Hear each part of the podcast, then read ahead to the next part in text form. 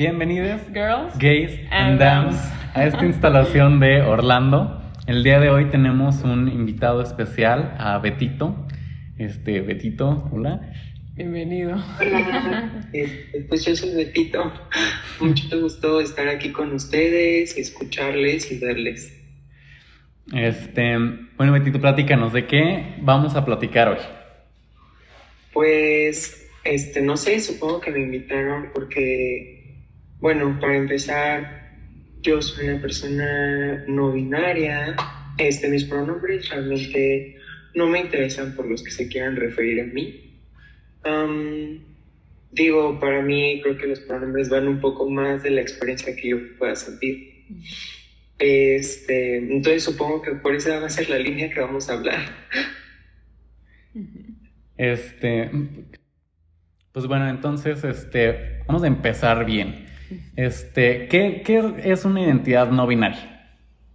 Ok, bueno, a ver, para empezar, yo no soy ningún experto, ningún, este, o, o no, no conozco acerca del tema. Lo- todo lo que voy a hablar viene de mi propia perspectiva y mi propia experiencia, ¿no? Es demasiado importante mencionarlo porque sí hay espacios donde hay más información y mucho más verídica, pero la mía es de mi propia experiencia. Entonces, básicamente, pues una identidad no binaria, para empezar, pues las identidades, o bueno, siempre se ha visto el, el género como algo que solo puede ser o hombre o mujer, o sea, solo puede caer en esas dos categorías. Y, pues obviamente cuando se es uno de los dos no solo es una manera de, de identificarse, sino son todos los roles de género que se le asignan también a cualquiera de los dos, ¿no? Entonces una identidad no binaria pues básicamente lo que es es que no cae en ninguno de esos dos, em, este, es, o sea, no cae en ninguno de los dos, de las dos categorías, sino que es un poco ambiguo, puede ser, bueno, por lo menos como yo veo el no binario, es que realmente hay todo un espectro en medio entre lo que es ser hombre o ser mujer, o incluso hay todo un espectro que se sale de lo que ya sabemos que es hombre y mujer, ¿no? Ahora también es súper importante que estamos hablando de una identidad y que esa identidad no necesariamente se tiene que reflejar de manera física o en la manera de las formas. No hay una forma correcta de ser una persona no binaria. Este, puede ser personas no binarias que para las construcciones eh, sociales que se tienen, pues puede ser un poco más masculina, un poco más femenina o un poco más andrógina. Este, y aquí también es donde cae toda la parte de la corporalidad del cuerpo, porque quieras o no, bueno, aquí es un poco de discusión, pero se va a manifestar de alguna manera el, el sexo biológico. Entonces depende de cada persona cómo se identifique, cómo le guste presentarse físicamente y pues así. En mi caso, pues, pues sí, o sea, el no binario es realmente como un espectro en el que me permito fluir, en el que si algunas veces me veo un poco más femenino, un poco más masculino, es porque yo lo decido. Y creo que recae más en la ropa que utilizo, porque para mí es creo que parte muy importante de mi identidad. Em, la ropa, en general el aspecto, todo, porque finalmente a mí me ayudan a reafirmar la manera en la que me siento, ¿no? Sí, y es Mm, como cómo te relacionas, ¿no? O sea, la Con gente lo que va a ver es la ropa. Oye, Betito. Eh. Ah, bueno, sigue, sigue, sigue, sigue. ¿Cómo fue tu experiencia? ¿Cómo llegaste a esta identidad? O sea, ¿Tú desde siempre sentiste que, que fluías más que te identificabas con algo en concreto? Y pues, pues no es como que fue algo un- de un día para otro, sino que fue más como irlo, como irlo descubriendo, ir cuestionando varias cosas. En mi caso, pues yo fui asignado hombre al nacer, ¿no? Y desde, pues yo me acuerdo que desde pequeño pues siempre fue como que no empatizado, no me relacionaba con otros niños o no me gustaba lo que a otros niños gustaban. sí me gustaba, por ejemplo, mucho Max Steel y los Power Rangers y cosas por el estilo, pero también me gustaban mucho pues las Barbies y las sirenas y pues sí fue como, no, no puedes tener eso porque eres niño. Em, pero no fue tampoco algo como súper eh, restrictivo en mi caso creo que tengo el privilegio de que pues, mis, mis, dos papás son demasiado abiertos a esto, entonces nunca fue tan restrictivo, ni tuvo consecuencias que, que no me guiara por, o que no me gustaran las cosas de niño. Entonces, pues siempre para mí estuvo muy presente todo, o sea, la ropa y vestirse y este, la moda porque eso me faltó mencionar. Estoy estudiando diseño textil y moda, pero fue por algo que me guió justo también mi identidad, ¿no? Entonces, este, pues creo que al principio fue como de que, ok, voy a intentar algo de la sección de Bershka Men que sea como lo más propositivo, o sea, que no sea como lo aburrido que siempre se utiliza de hombre, pero pues por lo menos sigue siendo de la sección de hombres, entonces te sigue dando como cierto confort, ok. que bueno, sí es de hombres, pero es un poco más propositivo en cuanto a qué diseño tiene. Luego, pues sí, ya fue como que empecé a, a utilizar ropa un poco más femenina y me sentía muy cómodo en ello. También empecé a dejar eh, crecer mi cabello, ya como, que casi tres años. Órale. Y pues está muy bonito, yo no sabía que tenía chinos. Sí, está muy bonito. yo no sabía que tenía chinos hasta que empecé a dejar mi cabello largo. Y creo que justo también este periodo como de, de cambios surgió cuando estaba ya dejando la prepa, que estaba dejando atrás varios, o sea, varias, varias convivencias y, ¿sabes? La prepa también me, pues sí, me, me encasilló un poco porque sí tuve varios conflictos cuando empecé a vestirme un poco diferente. Este, me llamaron la atención muchas veces por, cómo me vestía. ¿En la escuela? Ajá, de la ah, escuela. Pero realmente, ¿saben? No había en los códigos o en los reglamentos como no puedes utilizar una falda de si eres hombre. Más bien como que era como no es que nos están diciendo que por qué te vistes así, entonces para evitarnos como este tipo de comentarios, pues mejor no lo hagas. Entonces, dejar a un lado también la prepa, entrar a la universidad, em, pues sí, como que me permitió construirme y reconfigurarme de nuevo. Bueno, no de nuevo, porque no, tampoco fue como un cambio súper drástico, pero sí, o sea, como que ir explorando un poco más mi identidad sin tantas restricciones. Eh, Luego también pues en la, en la universidad pues casi siempre ah, tienes dos opciones, hacer la ropa para ti o hacer la ropa para el maniquí, que es una talla 6. Y afortunadamente yo soy talla 6, entonces la ropa que también la ropa que le hacía para la escuela también la usaba yo.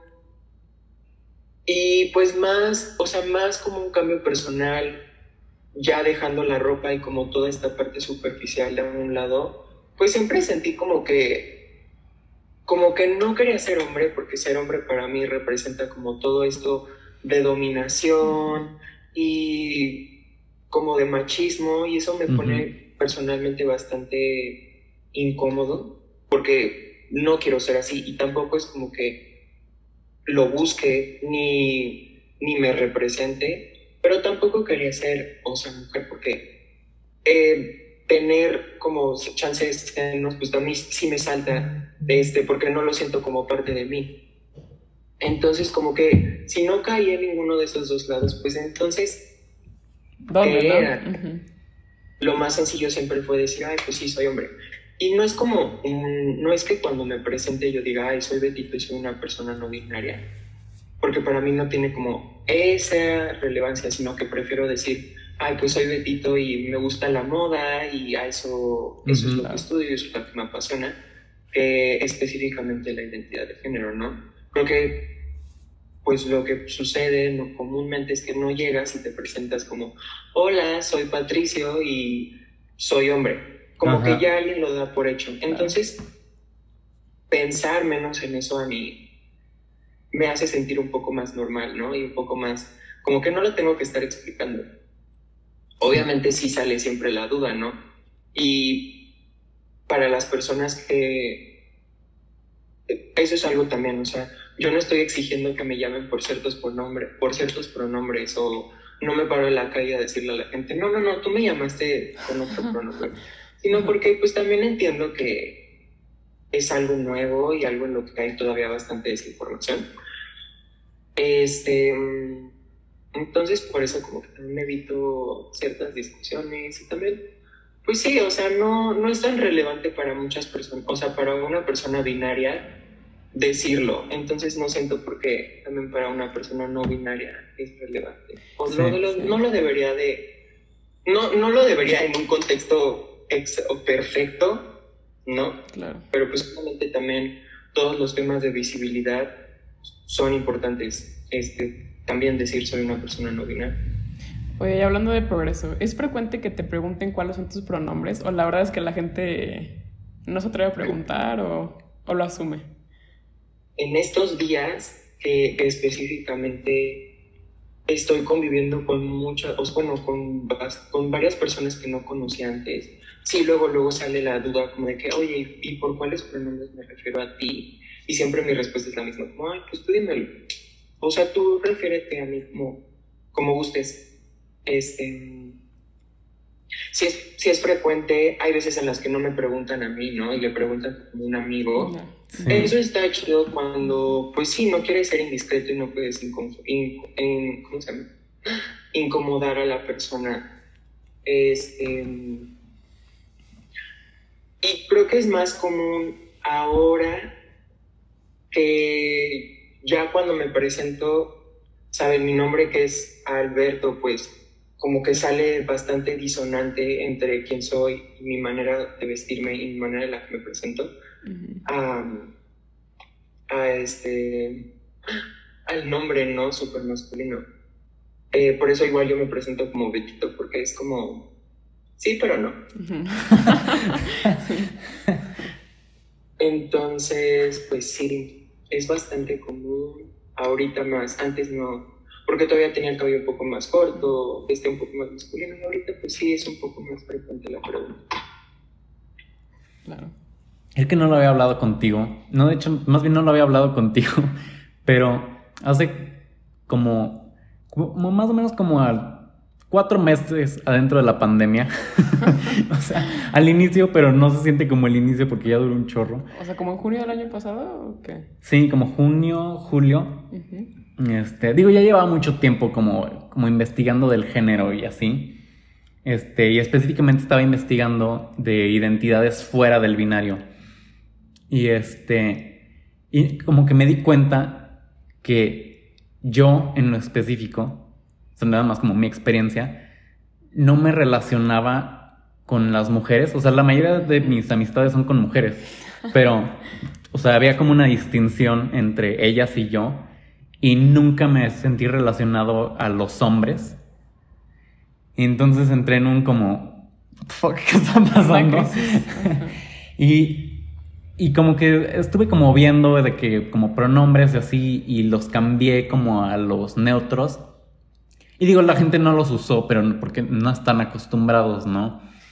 Y sí, creo que también en español no tenemos un they, Sí. Sí, exacto. también esta, esta cuestión de la, las lenguas romances no tenemos un neutro. Sí, y es lo que critican los, este, pues, los, sí, los que no hablan. Los, los, extranjeros y este, los conservadores, como de que, ay, se escucha bueno, feo. Sí, se escudan con y es como de, o sea, pues sí, pero también, vale, también te escuchas feo tú, o sea.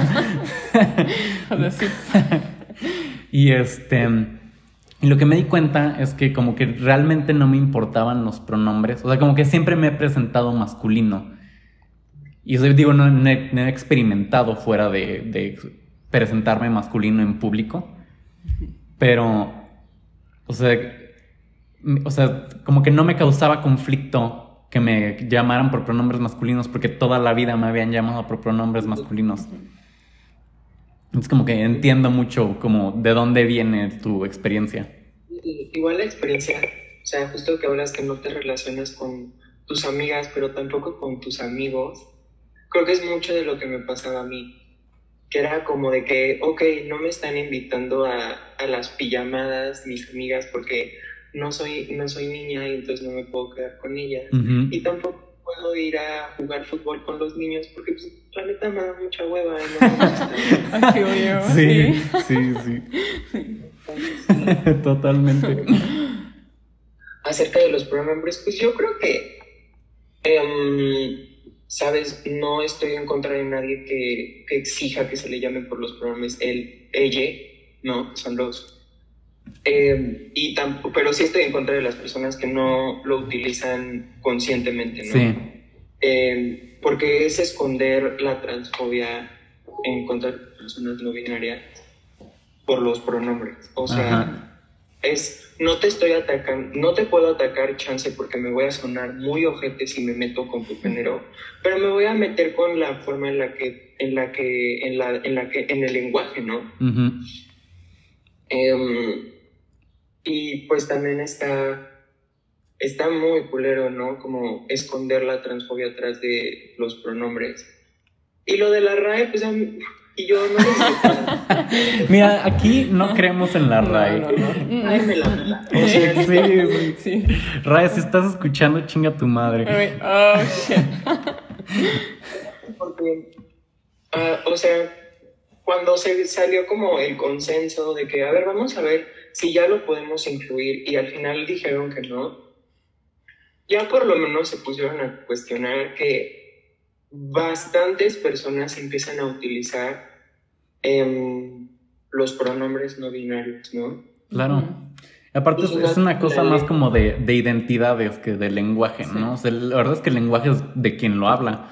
Y es ridículo que sea una cosa, este, por una institución. Rígida, que sea una cosa rígida nunca ha sido una cosa rígida. O sea, el lenguaje, este, básicamente, pues es un reflejo, ¿no? de, de, nosotros, no al contrario, no el lenguaje es un reflejo de la sociedad. O bueno, no sé si lo dije bien. se entendió. No, no sabe lo que estoy diciendo, pero se siente muy fuerte al respecto.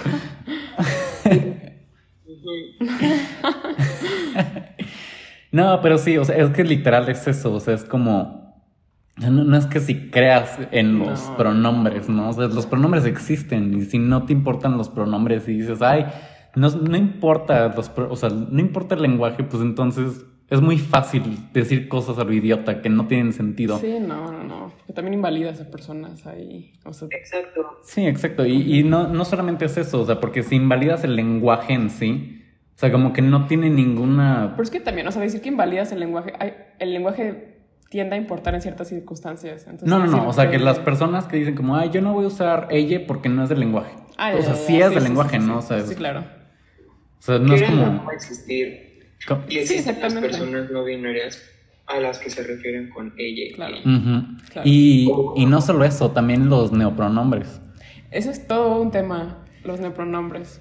Porque a veces ni nosotros de la misma comunidad estamos conscientes. Sí, no. De estos es un tema más complicado. Sí, sí, sí. De esos no sé. No, o sea, entran entre como en la. En el paraguas de no binario, porque no binario nada más significa. Pues, pues no binario. Ajá. Y este. Pero digo, no me sé ningún pronombre, pero sé que existen y en, y en no sé si en México sean usados, pero he visto muchas cosas en Estados Unidos de los neopronombres. Es que todavía no, o sea, en México también yo no he escuchado hasta la fecha de personas que utilicen neopronombres. Pero... En inglés creo que, o sea, los que me sé es SISEM y es lo ah, único que me sé. Ya, ya, ya. Sí, o sea, pues creo que los más cercanos son como sadre, ¿no? O sea, que es como para referirte a mamá y papá, pero no ah, binario. Ajá. Está súper interesante. Sí, eh, más bien como que el equivalente en, en español es likes. Sí. Y, y ya. Sí, pues sí. Por eso también en Estados Unidos los latinos empezaron a usar likes. Sí. Aunque también hay, conflicto. Sí, pero por esa comunidad. Sí, no, no, estoy mencionando. Sí. no, les paso el dato. y pues también creo que, o sea, el conflicto también es como que cuando conoces a una, una persona no binaria, esperas a una persona extremadamente andrógina, ¿no? Que sus características físicas son borrosas y no se nota nada si es hombre o si es mujer. Y si no es así, no es una persona no binaria. Sí, claro, sin. Eh, y pues no, porque realmente pues sí es justo, o sea, si el no binario te da como toda esa posibilidad de fluir dentro de todo el espectro entre mujer, hombre y todo lo que se va creando, pues realmente pierde sentido, ¿no? Este, que es algo súper andrógino.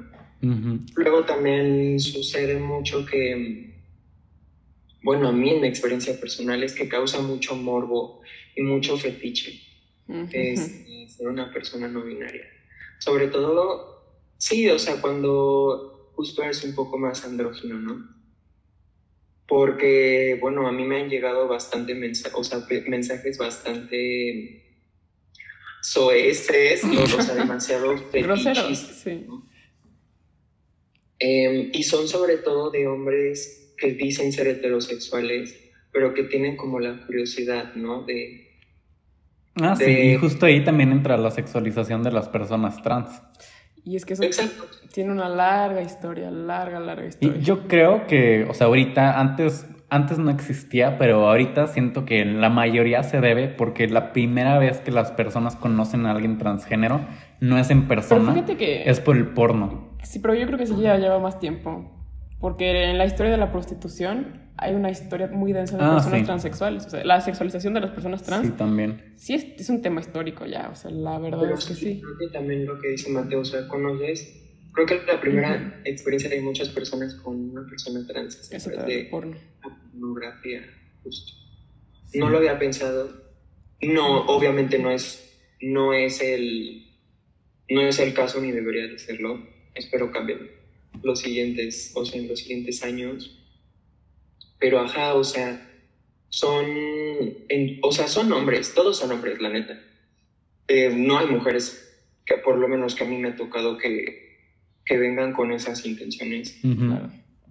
Este, y no es ni siquiera para hacer una relación que vaya más allá de la sexualidad, sino que es puramente para cumplir una fantasía sexual o para... Por el morbo, como De dominación. Em, y pues no sé, también está muy, muy culero como también, o sea, no solo el sistema está reprimiendo o está a, no sé, a las personas con diferentes identidades o con diferentes sexualidades, sino también a los mismos hombres, ¿no? Siento. Sí, Bueno, es que llegamos a otro tema también. El hombre cisgénero como tal es creo que un tema por sí solo. Y por eso a mí me ponen demasiado nervioso. Em, a todos. Sí, ya sé los hombres a mí me ponen muy nervioso en el sentido en el que no tengo amigos casi hombres y si son hombres son deconstruidos. ¿No? Entre comillas. Sí, sí, sí. Em, sí, que son tantito woke. Algo self-aware. Algo, algo, sí. Algo.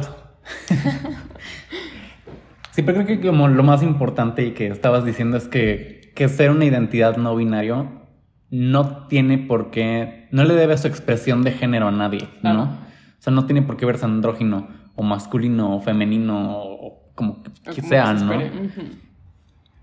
Es nada más como, o sea, no, es expresión de género, pero lo que hay que saber es que no es, no es lo que esperas. No, y, también está raro, o sea, no, entiendo por qué la gente quiere como juzgar a los demás por su expresión de género. Hay algo tiene que ver, sí, son otros temas. Sí, es otro tema, eso sí. Sí, son otros temas. Por ejemplo, a mí en lo, personal, en lo personal sí me gusta presentarme, pues sí, demasiado andrógino y chance y siempre caigo en lo femenino, porque justo es lo que se aleja y lo que distorsiona un poco, ¿no? La percepción de mi cuerpo.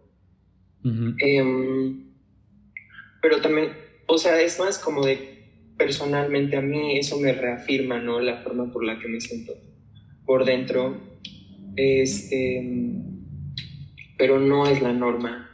Y tampoco es como que le vaya a exigir a una persona no binaria que sea igual que yo, cada quien tiene Sí, sus no, propias claro. maneras de expresarse y así. Pues bueno, muchísimas gracias, Betito. Un Fue honor tenerte aquí un con gustazo. nosotros. Gracias. Pues bueno, Bueno. muchas gracias.